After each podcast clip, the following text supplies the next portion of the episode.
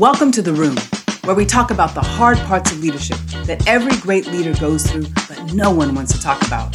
I'm Jenny DuFresne, host of The Room podcast and CEO of Leaders Transform, a business growth training firm.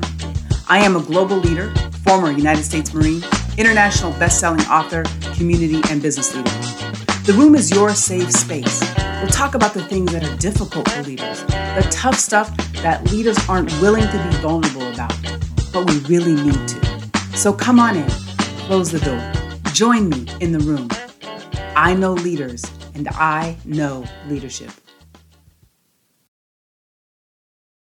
I've been really troubled lately listening to the many stories and watching the many examples of leadership, not only in this country, in the United States, but also around the world.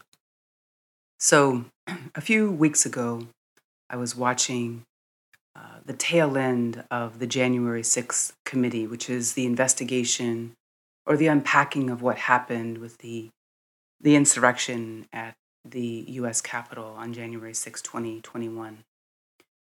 And I was continuing to be really mortified, honestly, by the conduct that was revealed. But more importantly, I started to really think about what does it mean to be a leader? What does it mean that your words really do matter? What does it mean that when you lead, that people will follow you no matter what you're doing? People will follow you. Someone will follow you. And what does it mean to be a leader that has so much influence that you can lead people against their better instincts, against their principles, against their values? What does it mean to be that type of leader? But more importantly, what does it mean to follow people who are maybe even for their own self aggrandizement, for their own power, for their own intentions, their own beliefs, that they're leading people in a way that is actually destructive. Now, I'm sure some of you listening may completely argue with my point, and that's fine. And that's actually what it's supposed to be about that you can argue with me, but not attempt to diminish or deny or undermine what I'm saying. What is important is that I believe that our country, the United States, has entered into a crisis of leadership. So, why is this important? I was listening to one of the officers, um, Officer Fanone, who, um, in, as he says in his own words, that he was a, a conservative. He voted for um, former uh, President Trump. He believed in everything that he was about, right up until he was in the middle of fighting to protect not only his life, well, really, it, he ended up fighting to protect his life against people who had been so whipped into this fervor and belief that they had set their principles aside, that they had set aside the Constitution and the country that many of them had fought for. Some people in that crowd were um, politicians, some were police officers, some were retired police officers, some of them were veterans, active duty service members. And he spoke recently about his experience of having been someone who really supported many of the ideas and ideology in the crowd to becoming someone that nobody cared what he believed, that he was just an impediment um, in the middle and in the way of an objective, which was to assault the Capitol and to potentially harm and or kill our elected officials because they weren't doing what one or two people had decided should be done and had gotten many, many other people involved in. I say this because one of the things that he said struck me and resonated with me so deeply. He said there are so many leaders that he listened to. He said they lack courage. He said so many of them just lacked courage. And I had seen and, and had been seeing the same thing and having that own conversation with myself. But what was powerful about his story and continues to be powerful about his story is that he has suffered tremendously.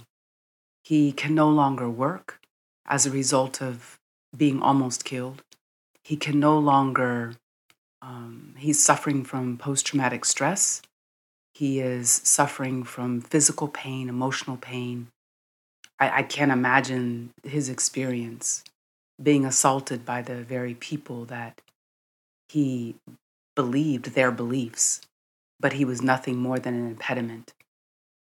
But what's even more tragic, and where I'm coming in on this conversation, is as we watch aspects of the January 6th committee, I am shocked, literally, by the people who now say, under deposition, that they were trying to, they didn't believe in what was happening.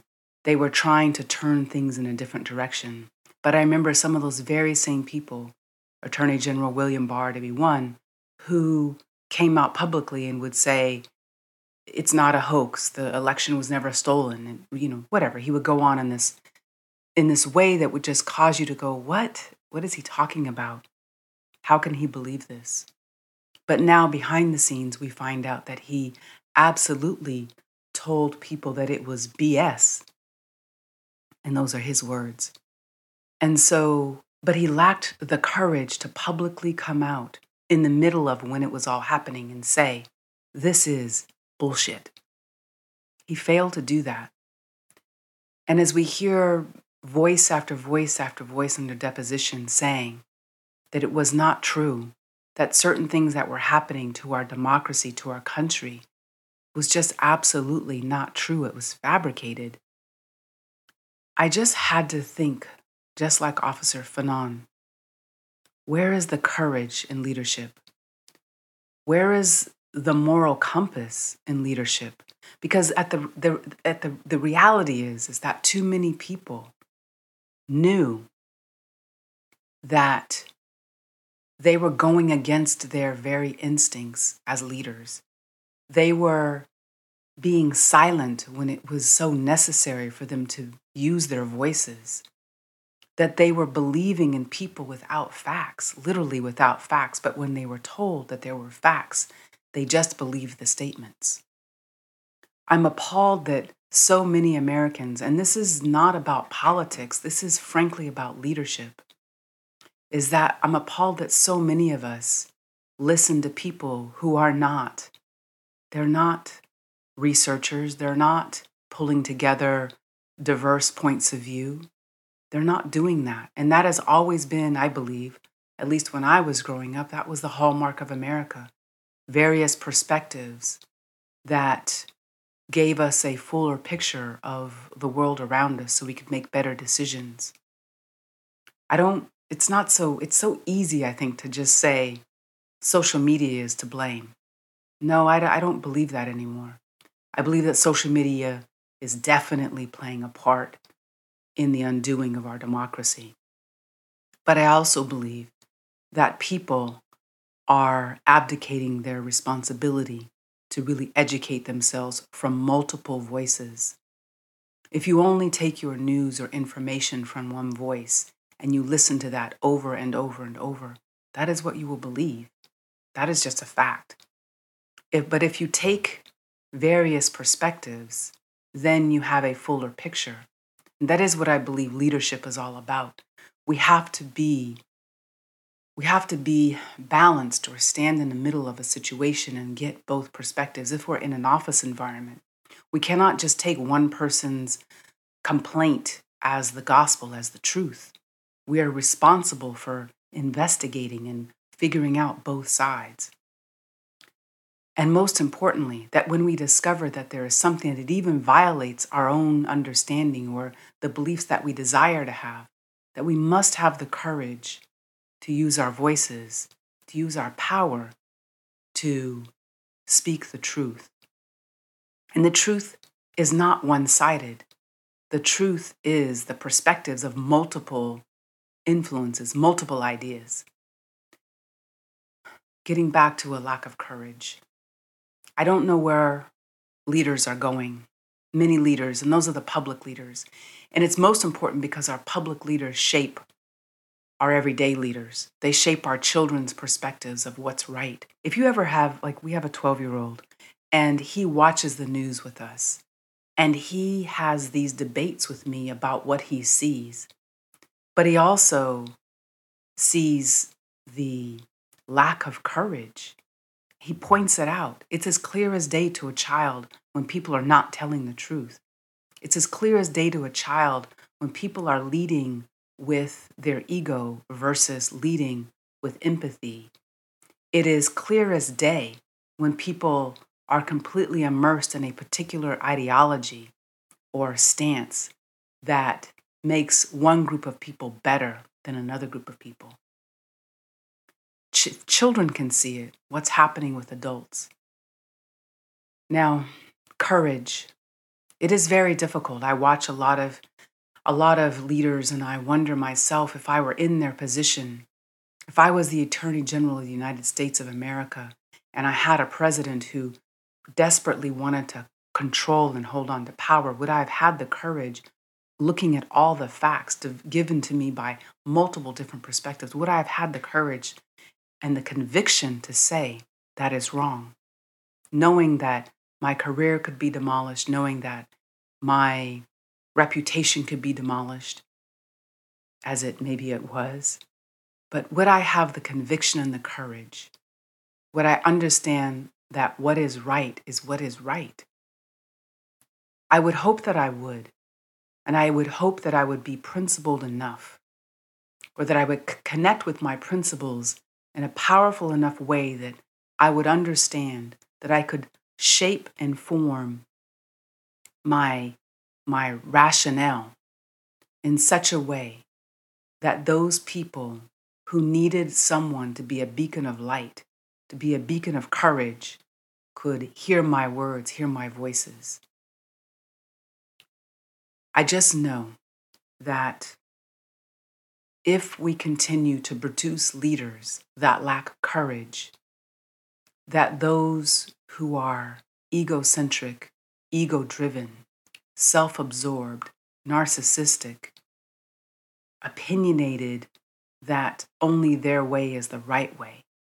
That if we do not begin to stand and demonstrate more courage, that if we do not call bullshit on the situations and the things around us that are just absolutely not right, that our leadership of our families, of our communities, of our country will be more and more eroded. Where are the voices? Where are the voices of courage? Where are the voices that speak against those voices that seek to demolish and dismantle who we are?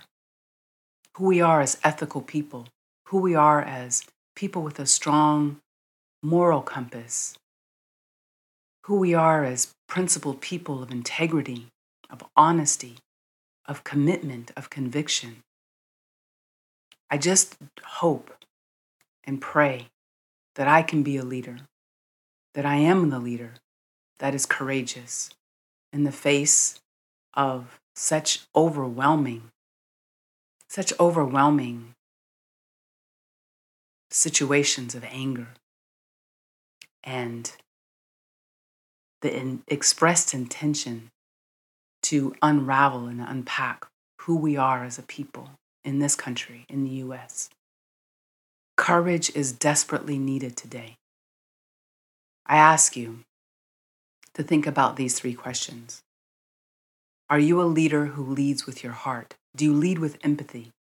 Do you take the time to look at multiple sides, get information from both sides, or from the three sides of an issue and make a, a studied and reflective decision?